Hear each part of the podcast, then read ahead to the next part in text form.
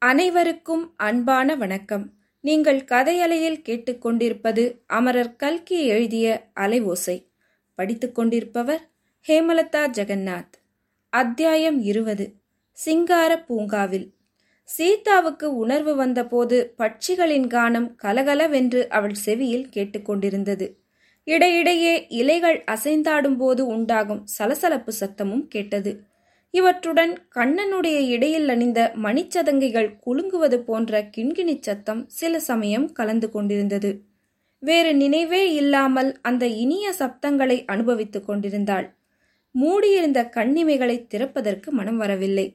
கடிகாரத்தில் மணி அடிக்கும் சத்தம் அவளை அந்த இன்பமயமான நாத உலகத்திலிருந்து பூ உலகத்துக்கு கொண்டு வந்தது. மணி ஆறு அடித்தது. உடனே அவளுடைய கண்ணிமைகள் திறந்தன. சுற்றும் முற்றும் மேலும் கீழும் அவள் கண்ட காட்சி அவளை திகைப்படையச் செய்தது. தந்தத்தைப் போல வெண்மையும் பளபளப்பும் கொண்ட சலவைக்கல் சுவர்கள் நாலு புறமும் அவளை சூழ்ந்திருந்தன.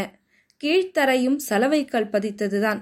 ஆனால் அதில் பெரும் பகுதியை சித்திர விசித்திரமான ரத்தின கம்பளம் மூடியிருந்தது. மேலே இருந்து கண்ணாடி குஞ்சலங்களுடன் கூடிய விதவிதமான வேலைப்பாடு அமைந்த குளோப் விளக்குகள் தொங்கிக் கொண்டிருந்தன. பளிங்கு சாளரங்களின் வழியாக சில சமயம் உள்ளே புகுந்த இனிய காலை நேரத்து காற்று அந்த விளக்குகளை ஆட்டிவிட்ட போது கண்ணாடி குஞ்சலங்கள் ஒன்றோடொன்று மோதி கிண்கிணி சத்தத்தை உண்டாக்கின.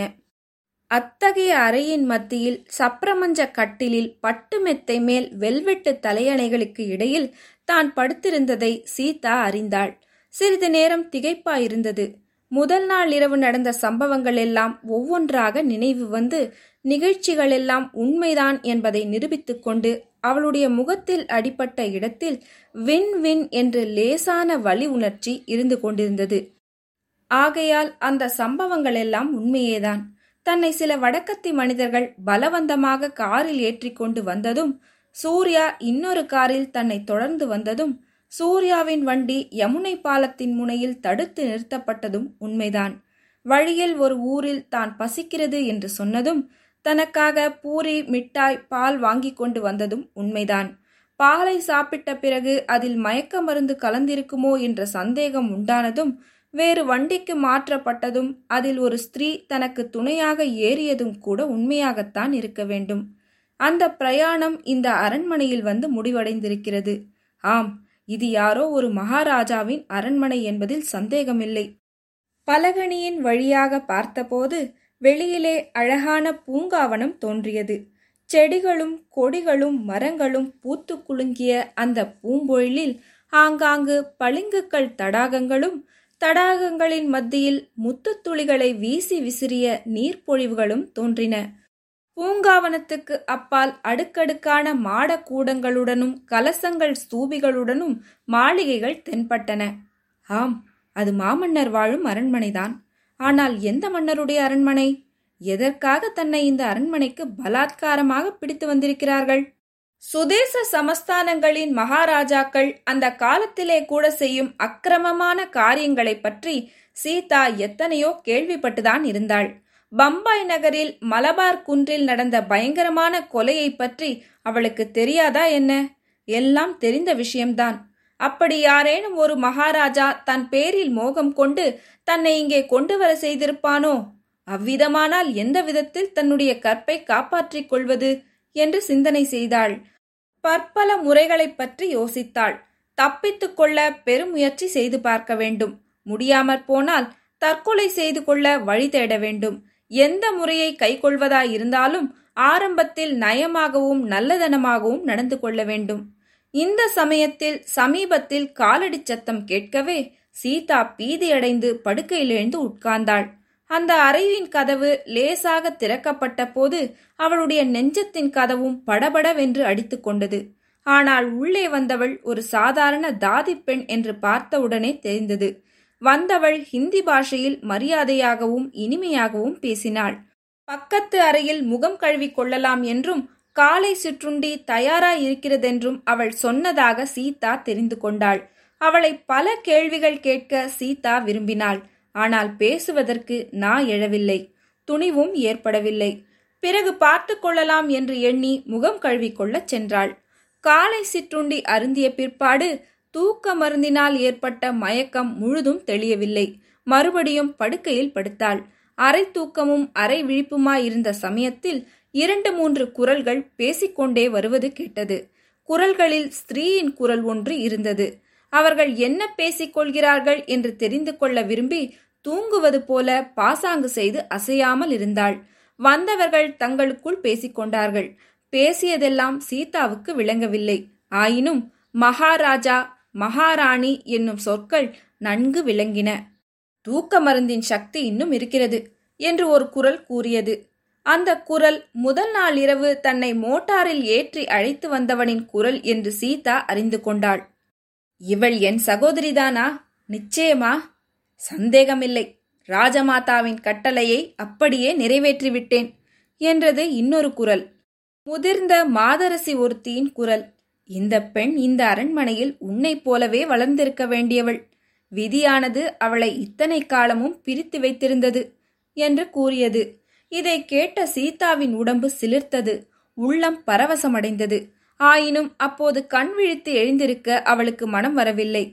ஒருவேளை இதெல்லாம் கனவோ என்னமோ? கண்ணை விழித்தால் ஒருவேளை மறைந்து விடுமோ என்னமோ? இத்தகைய நெஞ்ச கலக்கத்தில் மூடிய கண்ணை திறவாமல் இருந்தாள் சீதா. சில நிமிஷத்துக்கெல்லாம் அந்த மூதாட்டியின் குரல் கொஞ்ச நேரத்துக்கு பிறகு வரலாம் என்று சொல்லியது. இத்துடன் வந்திருந்தவர்கள் திரும்ப சென்றார்கள். அவர்கள் கொஞ்ச தூரம் போவதற்கு அவகாசம் கொடுத்த பிறகு சீதா விழித்து பலகனி வழியாக பார்த்தாள். கும்பலாக சென்றவர்களில் ராஜமாதா யார் என்றும் ராஜகுமாரர் யார் என்றும் ஊகித்து தெரிந்து கொள்வதில் கஷ்டம் ஒன்றும் ஏற்படவில்லை. தூக்கம் நன்றாக கலைந்துவிட்டது. படித்திருக்க முடியவில்லை. எழுந்து வெளியே வந்தாள். தான் படுத்திருந்த இடம் அரண்மனை பூங்காவனத்தின் மத்தியில் இருந்த மாளிகை என்று தெரிந்தது. பூந்தோட்டத்தை சுற்றி நாலு புறத்திலும் இதைவிட பெரிய பெரிய மாட மாளிகைகள் காணப்பட்டன. மாளிகைகளுக்கு மத்தியில் தோன்றிய இடைவெளி வழியாக பார்த்தால் தூரத்தில் நீல நிறத்து ஏரி நீர் படர்ந்திருந்தது. இது எந்த ஊர் அரண்மனை? எந்த ராஜாவின் சிங்கார மாளிகை? யார் வளர்த்த பூந்தோட்டம்? இந்த மகிமையான ராஜரீக செல்வங்களிலெல்லாம் தனக்கும் உரிமை உண்டா? விதிவசத்தினால் இத்தனை காலமும் பிரிந்திருக்க நேரிட்டதா?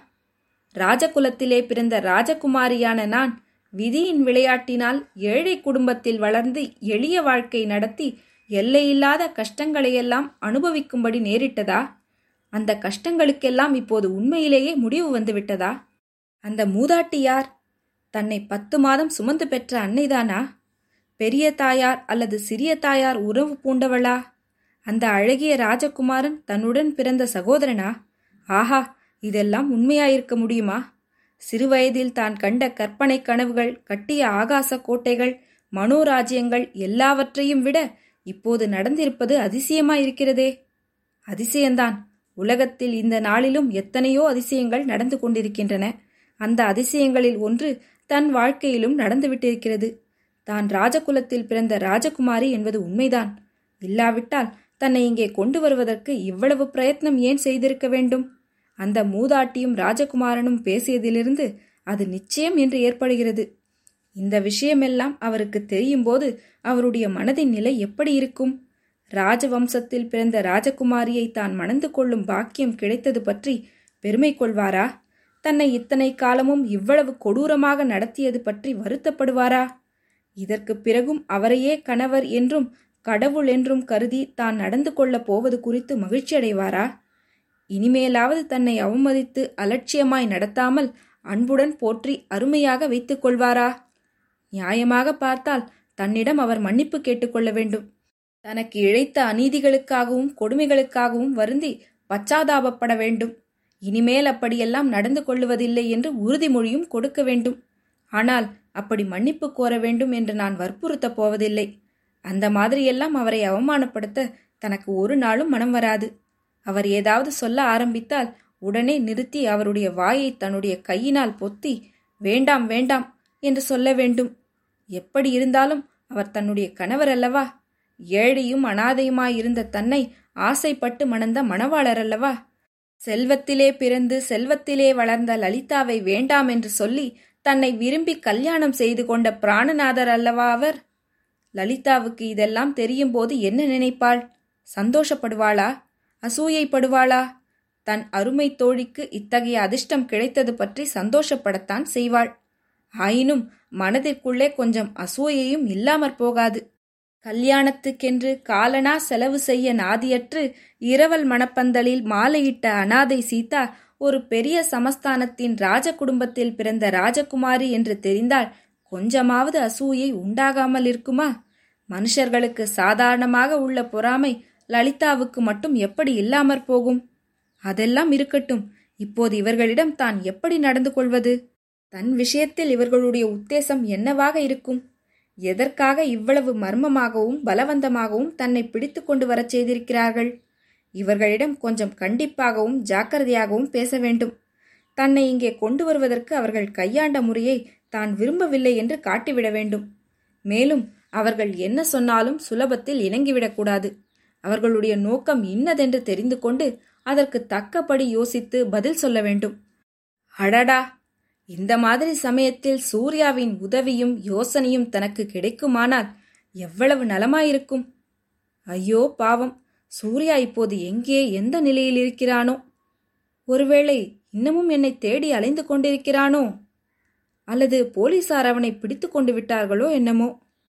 இந்த அரண்மனையில் தன்னுடைய நிலைமை இன்னதென்று தெரிந்ததும் முதற் காரியமாக சூர்யாவை பற்றி விசாரிக்க வேண்டும். விசாரித்து அவனுக்கு வேண்டிய உதவி செய்ய வேண்டும். பார்க்கப் போனால் அவனைத் தவிர தன்னிடம் உண்மையான அபிமானம் உள்ளவர்கள் வேறு யார்? அவனைப் போல் தனக்காக கஷ்ட நஷ்டங்களையெல்லாம் அனுபவிக்க தயங்காதவர்கள் வேறு யார்? இவ்வாறெல்லாம் சிந்தனை செய்த வண்ணம் சீதா அந்த அழகிய அரண்மனை உத்தியானவனத்தில் உலாவித் திரிந்தாள் ஆங்காங்கு நின்று செடிகளில் பூத்து குலுங்கிய புஷ்ப கொத்துகளிலிருந்து ஒவ்வொன்றை பறித்து முகர்ந்தாள். மரக்கிளையின் மீதமர்ந்து கீதமிசைத்த பட்சிகளை உற்று பார்த்து கொண்டு நின்றாள். நடந்து அழுத்து கால்களும் வலியெடுத்த பிறகு அந்த பூங்காவனத்தில் போட்டிருந்த சலவைக்கல் மேடை ஒன்றின் மீது உட்கார்ந்தாள். அவளுடைய உள்ளத்தின் கற்பனா சக்தி விஸ்வரூபம் எடுத்து பூமியையும் வானத்தையும் அளாவிக் கொண்டு நின்றது. அவளுடைய சித்தம் மரங்களின் உச்சி மீது உலாவி வானத்து பறவைகளுடன் குலாவி மேக மண்டலங்களில் திரிந்து இன்ப ஒளிக்கடலில் நீந்தி விளையாடியது. காலக்கணக்கெல்லாம் குழப்பமடைந்து ஒரு நிமிஷ நேரம் நூறு வருஷமாக நீடித்தது. ஆயிரம் வருஷம் அரை நிமிஷமாய் பறந்தது. எத்தனை எத்தனையோ மனோராஜ்யங்கள் எழுந்து உடனே சிதைந்து விழுந்தன. மின்னல் நேரத்தில் ஆகாச வெளியில் அற்புதமான கோட்டைகள் தோன்றின. அதே வேகத்தில் அவை மறைந்தன. அன்பும் ஆசையும் இன்பமும் துன்பமும் குரோதமும் குதூகலமும் அலை அலையாகவும் மலைமலையாகவும் கொந்தளித்து மேலெழுந்து நொடி பொழுதில் அடங்கின. அவர்கள் மறுபடியும் வந்தார்கள். ராஜமாதா ராஜகுமாரர் அவர்களுடன் அந்தரங்க பணியாள் மூவரும் வந்தார்கள். சீதா அவர்களை ஏறிட்டு பார்த்தாள். கண் கொட்டாத ஆவலுடன் மூவரையும் மாறி மாறி பார்த்தாள். ராஜமாதாவின் முகத்தில் புன்னகை மலர்ந்திருந்தது. மகளே உன்னை சிங்கார மாளிகையில் தேடிவிட்டு வருகிறோம். அதற்குள் தோட்டத்தை சுற்ற ஆரம்பித்து விட்டாயா? மிகவும் சந்தோஷம். இந்த அரண்மனை தோட்டத்திலே உலாவ உனக்கு பூரண உரிமை உண்டு. இந்த அரண்மனையிலேயே வசிப்பதற்கும் உனக்கு பாத்தியதை உண்டு. இதையெல்லாம் கேட்க உனக்கு வியப்பாய் இருக்கிறதா என்று ராஜமாதா கேட்டாள். சீதா மறுமொழி ஒன்றும் சொல்லவில்லை. எத்தனையோ கேள்விகள் கேட்க அவளுடைய உள்ளம் துடித்து கொண்டிருந்தது. ஆனால் பேச முடியாதபடி உணர்ச்சி அவளுடைய தொண்டையை அடைத்தது. மேலும் ராஜமாதாவிடம் ஹிந்தி பாஷையில் பேசுவதற்கு வேண்டிய சக்தி தன்னிடம் இருக்கிறதா என்பது பற்றி சந்தேகம் உதித்தது. டில்லியில் வசித்த காலத்தில் வேலைக்காரர்களுடன் பேசி பழகியதனால் ஏற்பட்ட ஹிந்தி பாஷை ஞானம் இந்த மகத்தான சந்தர்ப்பத்துக்கு போதுமானது. மகளே ஏன் பேசாமல் இருக்கிறாய்? நாங்கள் உனக்கு அந்நியர்கள் அல்ல. நான் உன்னுடைய சிறிய தாயார். இவன் உன்னுடைய சகோதரன். காலம் செய்த கோலத்தினால் இத்தனை நாளும் நீ வேறு எங்கேயோ வசிக்க நேரிட்டது என்றாள். சீதாவுக்கு ஒரே பிரமிப்பாய் இருந்தது வியப்பும் மகிழ்ச்சியும் போட்டியிட்டு கூத்தாடின. தான் எண்ணிய எண்ணமெல்லாம் உண்மைதான். கனவும் அல்ல கருணையும் அல்ல. ஏழை சீதா உண்மையில் ராஜகுலத்தில் பிறந்த ராஜகுமாரி. அற்புதமென்றால் இதுவல்லவா அற்புதம்? அதிர்ஷ்டமென்றால் இதை போன்ற அதிர்ஷ்டம் வேறு என்ன உண்டு? மகளே நீ இன்னும் பேசவில்லை. ஒருவேளை உன்னை இங்கே கொண்டு வந்த முறை உனக்கு பிடிக்கவில்லை போல் இருக்கிறது. அதனால் கோபமாயிருக்கிறாயாக்கும். ஆனால் உனக்கு நான் பல தடவை சொல்லி அனுப்பியும் எங்களிடம் வர சம்மதிக்கவில்லை. ஆகையினால்தான் உன்னை கட்டாயப்படுத்தி அழைத்து வருவது அவசியமாயிற்று. நீயே யோசித்துப் பார். உன் சகோதரனுக்கு சீக்கிரத்தில் மகுடாபிஷேகம் நடக்கப் போகிறது. அதற்கு முன்னால் இந்த குடும்பத்தில் உனக்கு செய்யப்பட்ட அநீதிக்கு பரிகாரம் செய்துவிட வேண்டுமென்று இவன் பிடிவாதம் பிடித்தான்.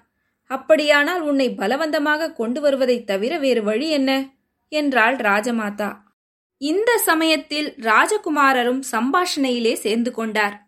சகோதரி அம்மா சொல்வது சரிதான். தங்களை பலவந்தமாக இங்கே கொண்டு வரச் செய்ததற்கு காரணம் என் ஆவலே. பிரயாணத்தின் போது ஏதாவது கஷ்டம் ஏற்பட்டிருந்தால் அதற்காக மன்னிக்க வேண்டும். மேலும் தாங்கள் இந்தியாவின் சுதந்திரத்துக்காக பெருமுயற்சி செய்து வருகிறீர்கள் என்று அறிவேன். அதற்கு குந்தகம் ஏற்படுவதை நான் விரும்பவில்லை. உண்மையில் எனக்கே இந்த சமஸ்தானத்து ராஜாவாக முடிசூட்டிக் கொள்வதில் விருப்பமில்லை. வெள்ளைக்காரர்களை துரத்தி அடித்துவிட்டு இந்தியாவின் சுதந்திரத்தை நிலைநாட்ட வேண்டும் என்று ஆசையாய் இருக்கிறது அதற்கு இந்த யுத்த சமயத்தை காட்டிலும் நல்ல சமயம் கிடைப்பது அரிது. ஆனாலும் என் தாயாரின் வற்புறுத்தலுக்காகவே இந்த ராஜ்ய பொறுப்பை ஒப்புக்கொள்ளப் போகிறேன். தாங்கள் என்னுடன் இருந்து ஒத்தாசை செய்ய வேண்டும். சகோதரியே ஒத்தாசை செய்வீர்களா? சீதாவுக்கு கண்ணை கட்டி காட்டிலே விட்ட மாதிரி இருந்தது. இது என்ன கூத்து? இவர்கள் என்னென்னமோ சொல்கிறார்களே. ஒருவேளை இவர்கள் பேசுகிற ஹிந்தி பாஷை சரியாக புரியாததினால் இப்படியெல்லாம் நமக்கு தோன்றுகிறதோ? இதற்கு மேல் சும்மா இருக்க கூடாதென்று தீர்மானித்து நான் ஒரு அபலை ஸ்திரீ என்னால் உங்களுக்கு என்ன உதவி செய்ய முடியும்? மேலும் என்னுடைய புருஷரிடம் கேட்க வேண்டாமா? என்னுடைய பதிக்கு தெரியாமல் என்னை நீங்கள் கொண்டு வந்ததே பிசகு என்றாள். இந்த வார்த்தைகளை கேட்ட ராஜமாதாவும் ராஜகுமாரரும் மலை சரிந்து தலையில் விழுந்தவர்களைப் போல் பிரமித்து போய் நின்றார்கள். ஒருவர் முகத்தை ஒருவர் பார்த்தார்கள். பிறகு சற்று விலகி நின்ற மூன்றாவது ஆளின் முகத்தையும் பார்த்தார்கள். நன்றாய் படித்திருக்கிறாள் என்று நீ சொன்னீரே. இந்த மாதிரி கொச்சையான ஹிந்தி பேசுகிறாளே என்று ராஜமாதா கேட்டாள். கணவனை பற்றி பேசுகிறாளே. கல்யாணம் ஆகியிருக்கிறதா என்ன? என்று ராஜகுமாரர் கேட்டார். மூன்றாவது ஆசாமி திகைத்த முகத்துடன் சீதாவை பார்த்து உங்களுக்கு கல்யாணம் ஆகியிருக்கிறதா? என்று கேட்டான். ஏன் ஆகவில்லை? ரொம்ப காலத்துக்கு முன்பே ஆகிவிட்டது. குழந்தை கூட இருக்கிறது என்றாள் சீதா. ராஜகுமாரர் இதென்ன அதிசயம்? அம்மணி தங்கள் யார்? எந்த ஊர்? என்று கேட்டார். சீதாவுக்கு எதனாலோ கோபம் அதிகமாகிக் கொண்டிருந்தது. நான் யார் என்று தெரியாமலா என்னை பிடித்து கொண்டு வரச் செய்தீர்கள்? என்றாள். அம்மணி தயவு செய்து சொல்லுங்கள். தங்கள் பெயர் என்ன? தங்களுடைய பெற்றோர்களின் பெயர் என்ன? என்று ராஜகுமாரர் கேட்டார். தாராளமாக சொல்கிறேன். என் பெயர் சீதா. என் தந்தை பெயர் துரைசாமி ஐயர். என் தாயாரின் பெயர் ராஜம்மாள். என் கணவன் பெயர் சௌந்தரராகவன். என் மாமியாரின் பெயர் காமாட்சி அம்மாள் என் அருமை மாமனாரின் பெயர் பத்மலோச்சன சாஸ்திரிகள். இன்னும் யார் யாருடைய பெயர் உங்களுக்கு தெரிய வேண்டும்? போதும் அம்மணி போதும். கியான்தாஸ் இது என்ன மூடத்தனம்? இது என்ன அசம்பாவிதம்? இந்த தவறு எப்படி நேர்ந்தது?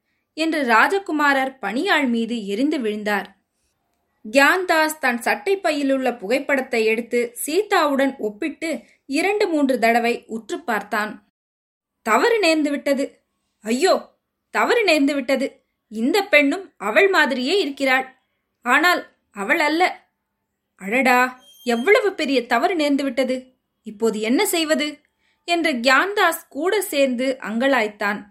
சீதாவை பார்த்து ராஜமாதா பெண்ணே உண்மையாக சொல்லிவிடு. உன்னுடைய பெயர் தாரிணி இல்லையா? என்று கேட்டாள். அந்த ஒரே கேள்வியின் மூலம் சீதாவுக்கு சகல விவரங்களும் தெரிந்துவிட்டன. அவளுடைய ஆகாச கோட்டைகளும் மனோராஜ்ய மாளிகைகளும் இடிந்து தகர்ந்து பொடி பொடியாகி காற்றிலே பறந்து மண்ணிலே வீழ்ந்து மண்ணோடு மண்ணாகி மறைந்து தொலைந்து போயின. ஆஹா! இந்த முழு மூடர்கள் தன்னை தாரிணி என்று தவறாக எண்ணி இங்கே கொண்டு வந்திருக்கிறார்கள். இத்தனை நேரம் அது தெரியாமல் நாமும் ஏமாந்து ஏதேதோ கோட்டை கட்டி கொண்டிருந்தோமே. ஆசாபங்கத்தினாலும் அசூயையினாலும் ஆங்காரத்தினாலும் சீதாவின் உள்ளம் எரிமலையாகியது. எரிமலை கக்கும் தீயின் கொழுந்தை போல் வார்த்தைகள் சீறிக்கொண்டு வந்தன. நான் தாரிணி இல்லை. நான் உங்கள் தூர்த்த ராஜகுலத்தில் பிறந்தவளும் இல்லை. தழுக்கினாலும் குலுக்கினாலும் மூட புருஷர்களை மயங்க வைக்கும் மாயக்காரியும் அல்ல. நான் ஏழை குடும்பத்தில் பிறந்த ஏழை பெண். தாலி கட்டிய புருஷனோடு மானமாய் ஜீவனம் செய்து வந்தேன். உங்களுடைய முழு மூடத்தனத்தில் இந்த மாதிரி என்னை அலங்கோலப்படுத்தி விட்டீர்கள். இனி என்னுடைய கதி என்ன? என்று சீதா அலறினாள். பெண்ணே வீணாக கத்தாதே. நடந்தது நடந்துவிட்டது. நீ இருந்த இடத்தில் உன்னை திருப்பிக் கொண்டு போய் விட்டுவிடச் சொல்கிறேன் என்றாள் ராஜமாதா. உங்களுக்கென்ன? திருப்பிக் கொண்டு போய் விடுகிறேன் என்று சுலபமாய் சொல்லிவிடுகிறீர்கள். இப்படி தெரிக்கட்டு எங்கேயோ போய்விட்டு திரும்பி வந்தவளை அவர் திருப்பி சேர்த்து கொள்ள வேண்டாமா? நீங்கள் மகா பாவிகள். இரக்கமற்ற சுயநல பிண்டங்கள். உங்களுடைய வம்சம் அடியோடு நாசமாகி பூண்டற்று போகும். அதற்கு மேல் அங்கே நிற்க விரும்பாமல் ராஜமாதாவும் ராஜகுமாரரும் விரைந்து சென்றார்கள். போகும்போதே அவர்கள் அந்த மூன்றாவது ஆளை ஏதோ பலமாக கண்டித்துக் கொண்டு போக அந்த ஆள் மன்னிப்பு கேட்டுக்கொண்டும் சமாதானம் சொல்லிக் கொண்டும் போனான். அவர்கள் கண்ணுக்கு மறைந்ததும் சீதா விம்மி அழத் தொடங்கினாள். இதயத்தின் அடிவாரத்தில் வெகு காலமாக மறைந்து கிடந்த துக்கம் பொங்கி பீறிக் கொண்டு வந்தது. கொதிக்கின்ற கண்ணீர் தாரை தாரையாக பெருகி கன்னத்தை சுட்டது. பழைய காலத்து காவியங்களிலே வரும் கற்புக்கரசிகளைப் போல சீதாவுக்கு மட்டும் சக்தி இருந்தால் அந்த மூன்று பேரையும் அந்த க்ஷணமே சுட்டு எரித்து சாம்பலாக்கியிருப்பாள். தண்டனை அளிக்கும் அதிகாரமுடைய அரசியாயிருந்தால் தாரிணியை சுண்ணாம்பு காலவாயில் போடும்படி கட்டளையிட்டிருப்பாள். ஆஹா எங்கே போனாலும் அந்த பாதகியல்லவா தன்னுடைய சத்ருவாக வந்து சேருகிறாள்? தன்னுடைய ஆசைகளை பங்கமுறச் செய்து தன்னுடைய வாழ்க்கையை பாழாக்குவதற்கென்றே தாரிணி பிறந்தவள் போலும். அடி மோகன உருவம் கொண்ட பயங்கர ராட்சசியே கலிகால சூர்பனகை என்றால் உனக்கல்லவா தகும்? உன்னை மானபகம் செய்து புத்தி புகட்ட எந்த வீர புருஷனாவது முன்வரமாட்டானா? சூர்யாவிடம் சொன்னால் அவனாவது செய்ய மாட்டானா? அப்படி யாரும் உன்னை பழிவாங்க முன்வராவிட்டால் அடுத்த முறை உன்னை பார்க்கும்போது நானே விஷம் கொடுத்து கொன்று விடுகிறேன் பார். அவமானத்துக்கும் ஏமாற்றத்துக்கும் உள்ளான சீதாவின் மனதில் இது போன்ற பயங்கர எண்ணங்கள் குடிகொண்டன. இருபதாம் அத்தியாயம் முடிவுற்றது. நன்றி.